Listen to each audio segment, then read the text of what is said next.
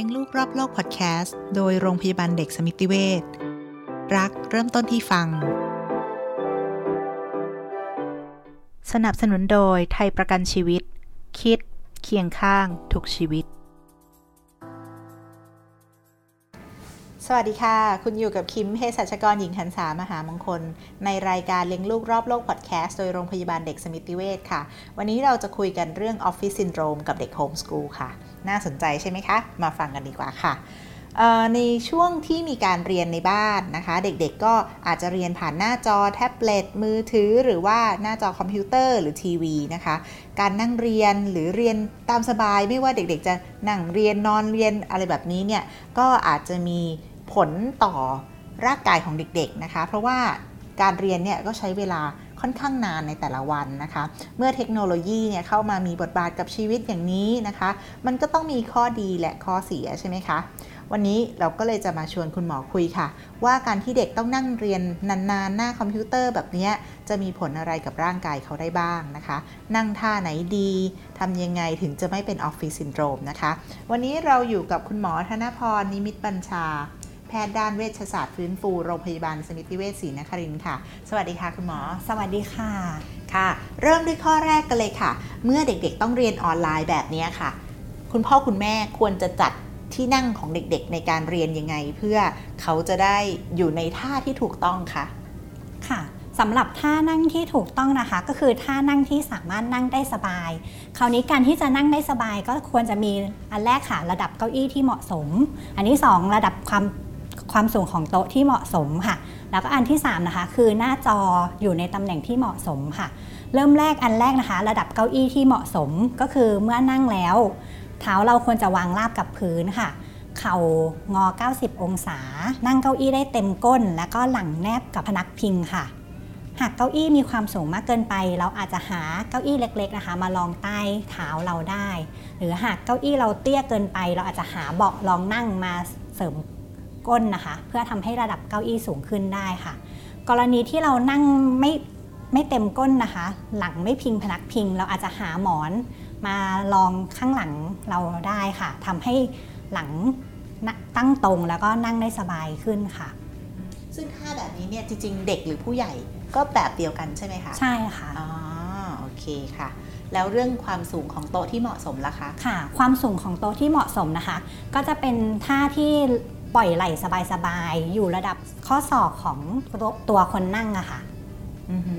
คือหมายถึงว่าข้อศอกกับโต๊ะอยู่ในระดับที่มัน 90 องศา ใช่ค่ะ 90 องศาค่ะกรณีที่อ่านหนังสือหรือว่าเขียนหนังสือนะคะ อาจจะใช้โต๊ะที่มีความเอียงก็ได้ หรือว่ามีฐานรองหนังสือทำให้เราสามารถอ่านหนังสือได้ในท่าคอตั้งตรง ไม่ต้องก้มคอค่ะ และนอกจากนั้นเรื่องของจอล่ะคะค่ะ สำหรับจอนี่ก็เป็นส่วนสำคัญเลยทีเดียวเพราะเราต้องดูเป็นระยะเวลานานนะคะ ความจริงแล้วระดับของจอควรจะอยู่ระดับสายตาเรา หรือว่าต่ำกว่าระดับสายตาเล็กน้อยไม่เกิน 20 องศาจากระดับสายตาค่ะ ถ้ากรณีที่จอเตี้ยเกินไปเราอาจจะแนะนำว่าให้หาหนังสือมารองข้างใต้ หรือสิ่งของมารองข้างข้างใต้ให้สูงระดับสายตาค่ะ ทั้งนี้ระยะห่างจากหน้าจอถึงตัวเราควรจะมีระยะประมาณ 50-70เซนติเมตร หรือว่าประมาณ 1 ช่วงแขนของผู้ปกครองค่ะอ๋อแปลว่าจริง ๆ แล้วโน้ตบุ๊กนี่มันอาจจะใกล้ไปด้วยซ้ำไปใช่ค่ะ ถ้าต้องพิมพ์ใช่ใช่ไหมค่ะโน้ตบุ๊กมันจะมีข้อดีก็คือสะดวกสบาย แต่ข้อเสียก็คือจอกับคีย์บอร์ดจะติดกันค่ะมันก็ทำให้มีการก้มคอมากขึ้น หรือยกไหล่มากขึ้นด้วย ก็มีโอกาสเป็นออฟฟิศซินโดรมได้มากขึ้นด้วยค่ะอ๋ออันนี้ความรู้ใหม่มากเลยค่ะ แปลว่าจริง ๆ ถ้าที่บ้านเนี่ยกำลังจะต้องซื้อคอมพิวเตอร์ การเลือกใช้ซื้อแบบเดสก์ท็อปเนี่ยมันก็อาจจะตอบโจทย์ในการป้องกันออฟฟิศซินโดรมมากกว่า ใช่ค่ะ แต่ว่ามันอาจจะไม่สะดวกสบาย อาจจะมี trick เล็กๆ ง่าย ๆ ก็คือเราอาจจะใช้โน้ตบุ๊กก็ได้ แต่เราอาจจะหาคีย์บอร์ดมาเพิ่มค่ะปัจจุบันจะมีคีย์บอร์ดคีย์คีย์บอร์ดบลูทูธหรือว่าคีย์บอร์ดสายแยกมาเพิ่มได้ แล้วก็จัดแยกได้ว่าหน้าจออยู่ระดับสายตา ส่วนคีย์บอร์ดก็อยู่ระดับสองของเราได้ค่ะ อืม ค่ะ แล้วนอกจากนั้นแอบแอบกระซิบว่าส่วนตัวแล้วเนี่ยพออายุเริ่มเยอะแล้วว่าพอใช้โน้ตบุ๊กรู้สึกว่ามันมองไม่ค่อยชัดค่ะเพราะว่าสายตาเริ่มยาว ความจริงแล้วเราสามารถปรับเอ่อตัวอักษรได้ ก็ให้ค่ะอยู่พอเหมาะกับสายตา แล้วก็อือฮึความเข้เข้มของแสงค่ะเหมาะกับสายตาที่เรารู้สึกทำงานสบายสบาย ไม่ต้องเพ่งจนเกินไป แล้วก็ทุกๆ 20 นาทีค่ะ เราควรจะมีการพักสายตาประมาณ 20 วินาทีด้วยค่ะ ทุก 20 นาที พัก 20 วินาที ใช่ค่ะ อันนี้สำหรับสายตาแต่สำหรับการนั่งท่าใดท่าหนึ่งนานๆค่ะ โดยทั่วไปแล้วแนะนำว่าไม่ควรเกินครั้งละชั่วโมงค่ะ โดยทั่วไปก็ส่วนใหญ่หมอจะแนะนำว่าประมาณ 30 นาทีถึง 1 ชั่วโมง เราควรจะมีการเปลี่ยนท่า เปลี่ยนท่านี่หมายถึงว่าลุกไปเดินลุกไปเดินก็ได้ค่ะ หรือว่าขยับตัว เพราะเวลาเรานั่งทำงานนานๆบางทีเราอาจจะเกร็งขึ้นมาเองได้ค่ะ ความจริงเราอาจจะจัดท่าถูก แต่พอนั่งทำไปอันไปสักพัก เราก็อาจจะเปลี่ยนท่าไปโดยไม่รู้ตัวค่ะ ค่ะ คุณหมอเคยเจอเด็กที่เป็นออฟฟิศซินโดรมไหมคะความจริงเด็กที่เป็นออฟฟิศซินโดรมส่วนใหญ่ที่มาเจออาจจะมีน้อยค่ะ ส่วนใหญ่จะมีอาการอาจจะมีแบบปวดหัวมาร่วมด้วย ส่วนใหญ่จะพบน้อยแต่ก็มีบ้างค่ะ ค่ะ ทีนี้ถ้าการนั่งเรียนที่บ้านโดยท่าท่าที่ไม่ถูกต้องเนี่ยค่ะ มันก็สามารถทำให้เกิดอาการของออฟฟิศซินโดรมได้เหมือนในผู้ใหญ่ถูกไหมคะใช่ค่ะทีนี้ในผู้ใหญ่กับของเด็กอย่างเงี้ยค่ะ อาการจะแตกต่างกันหรือว่าเหมือนกันนะคะ ค่ะ อาการจะคล้ายๆในผู้ใหญ่เลยค่ะ อาการของเด็กก็จะคล้าย ๆ ในผู้ใหญ่เลย ก็คือมีอาการปวดเมื่อยล้า รู้สึกตึงๆที่คอบ่าไหล่หรือสะบักนะคะ บางรายอาจจะมีอาการปวดล้าวไปที่ศีรษะ หรือว่าแขนร่วมด้วย ทำให้บางคนอาจจะมาพบแพทย์ด้วยอาการปวดศีรษะหรือปวดแขนได้ค่ะ อันนี้เราอาจจะสังเกตง่าย ๆ คือเราอาจจะคำกล้ามเนื้อบริเวณที่ปวด จะรู้สึกว่ามีการตึงตัวของกล้ามเนื้อมากขึ้น เราอาจจะเทียบกับกล้ามเนื้อมัดอื่นก็ได้ หรือว่าเทียบกับอีกข้างหนึ่งก็ได้ การปวดศีรษะแบบนี้นะคะมันแยกจากการปวดศีรษะแบบอื่นยังไงคะความจริงมันจะเป็นลักษณะตึงๆตื้อๆค่ะ แล้วเป็นบริเวณไหนเฉพาะไหมคะอาอาจจะไม่ได้เฉพาะเจาะจงขึ้นอยู่กับกล้ามเนื้อตำแหน่งที่ตั้งต้นค่ะ คือส่วนคอท้ายทอยนี่อาจจะมาล้าวมาที่หน้าผากรอบๆตาอย่างนี้ได้ค่ะแล้วก็เป็นอาการที่ไม่ได้มีอาการอย่างอื่น เช่นแบบว่าไม่ได้มีน้ำมูกไหลไม่ได้มีอะไรร่วมด้วยไม่ได้มีขึ้นไส้อาเจียน หรือว่าอาเจียนพุ่งร่วมด้วย ก็ส่วนใหญ่จะเป็นอาการปวดตึงค่ะ คือที่ถามเนี่ยเพราะว่ากลัวว่าบางคนจะไปสับสนกับไมเกรนหรือเปล่า โดยทั่วไปก็คือพบว่ามีความสัมพันธ์กันค่ะระหว่างออฟฟิศซินโดรมกับไมเกรนโอ้เหรอคะคุณหมอช่วยเล่าตรงนี้นิดนึงได้ไหมคะคือคือมันก็จะมีอาการสัมพันธ์กันได้ ในคนที่เป็นไมเกรนอาจจะมีออฟฟิศซินโดรมร่วมด้วยได้ค่ะ แล้วอาการแบบไหนที่เป็นเยอะจนคุณหมอแนะนำว่าเฮ้ยมาพบแพทย์ดีกว่า ดีกว่าที่จะแบบรักษาตัวเองอะไรอย่างเงี้ยค่ะค่ะ ก็อาจจะเริ่มจากว่าระดับอาการของออฟฟิศซินโดรมก่อนนะคะค่ะระดับอาการของออฟฟิศซินโดมจะมี 3 ระดับด้วยกัน ระดับแรกก็คือมีอาการเมื่อเราใช้งานหรือว่าทำงานไปสักระยะหนึ่ง พอพักแล้วอาการดีขึ้น ในระดับนี้ก็แนะนำว่าแก้ไขโดยการปรับเปลี่ยนท่า แล้วก็ยืดกล้ามเนื้อกับออกกำลังกายค่ะ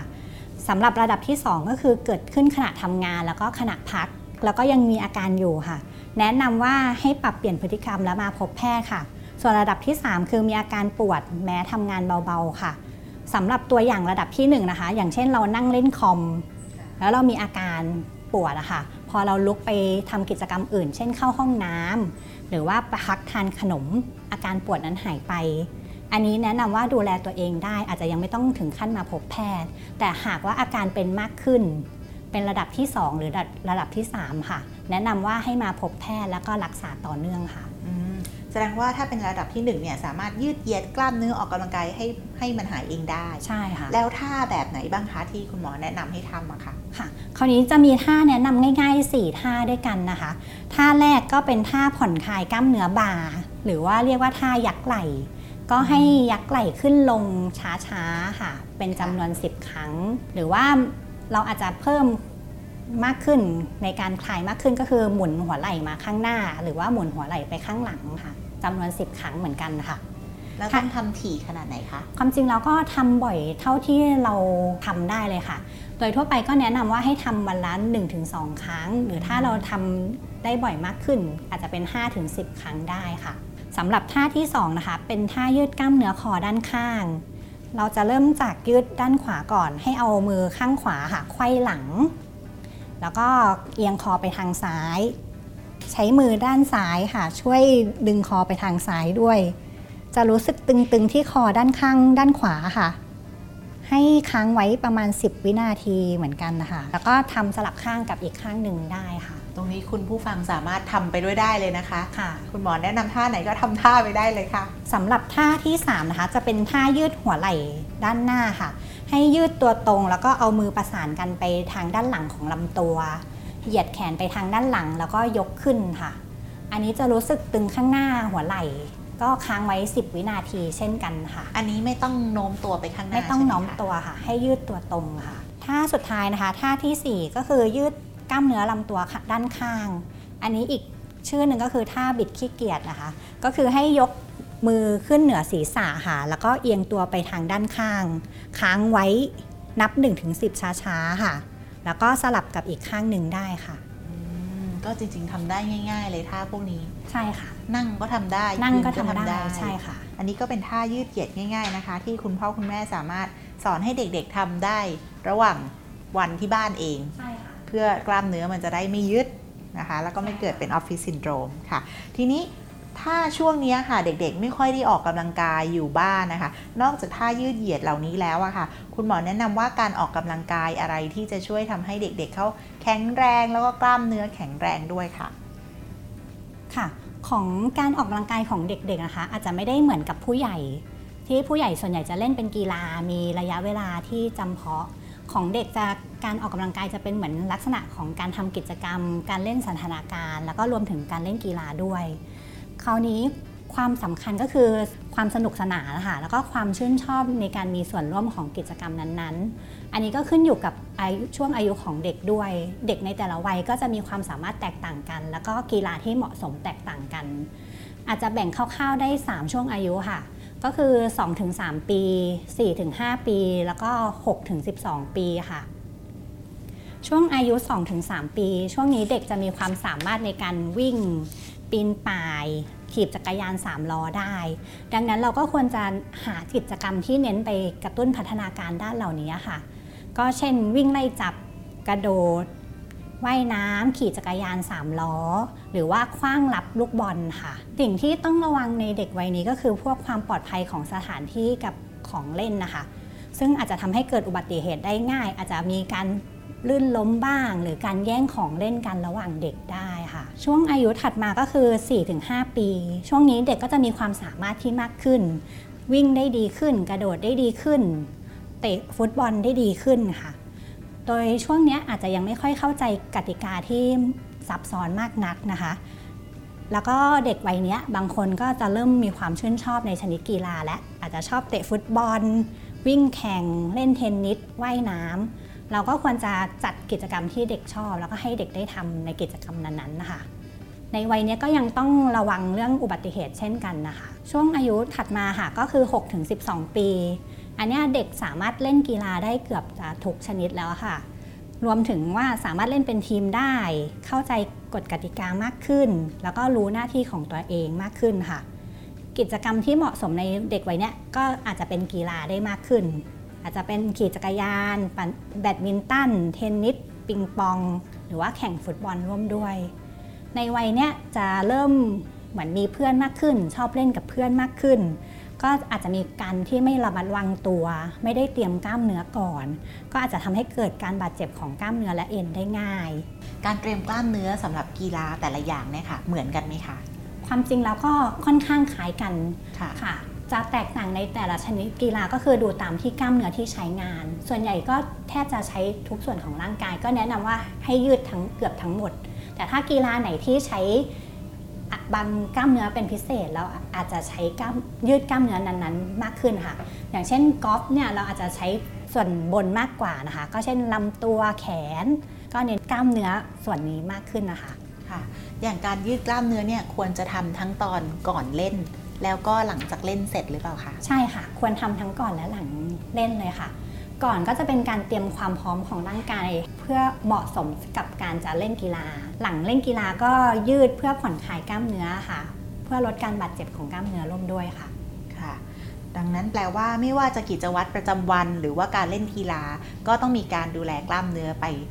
เรื่อยๆ ตลอดใช่ไหมคะคุณหมอใช่ค่ะเพื่อจะได้ไม่มีการเจ็บ ใช่ค่ะนะคะไม่ว่าจากการเรียนการเล่นการอยู่ในท่าไหนนานๆหรือการเล่นกีฬาค่ะนะคะ ก็คุณพ่อคุณแม่ก็อย่าลืมให้ความสนใจตรงนี้ด้วยนะคะ แล้วก็ถ้ามีอะไรที่เหลือบากกว่าแรงคือยืดแล้วอะไรเองแล้วไม่หายก็สามารถมาพบแพทย์ได้นะคะ แพทย์ที่จะดูแลด้านนี้ก็เป็นแพทย์ด้านเวชศาสตร์ฟื้นฟูนะคะ ค่ะ วันนี้นะคะขอขอบพระคุณคุณหมอธนพรมาก ๆ ที่ให้ความรู้กับเราค่ะ เชื่อว่าจะเป็นประโยชน์กับหลาย ๆ ครอบครัว โดยเฉพาะครอบครัวที่เด็ก ๆ เนี่ยช่วงนี้ต้องนั่งเรียนออนไลน์เยอะ ๆ ค่ะ พบกับรายการเลี้ยงลูกรอบโลกพอดแคสต์ได้ใหม่ทุกวันพุธที่ 2 และ 4 ของเดือนตามช่องทาง Apple Podcast Anchor Podbean SoundCloud Spotify และ YouTube ของโรงพยาบาลสมิติเวชนะคะ อย่าลืมกด follow หรือ subscribe รายการของเราจะได้ไม่พลาด EP ต่อ ๆ ไปค่ะ ขอบคุณคุณหมอมากนะคะ วันนี้สวัสดีค่ะ สวัสดีค่ะ สนับสนุนโดยไทยประกันชีวิต คิด เคียงข้าง ทุกชีวิต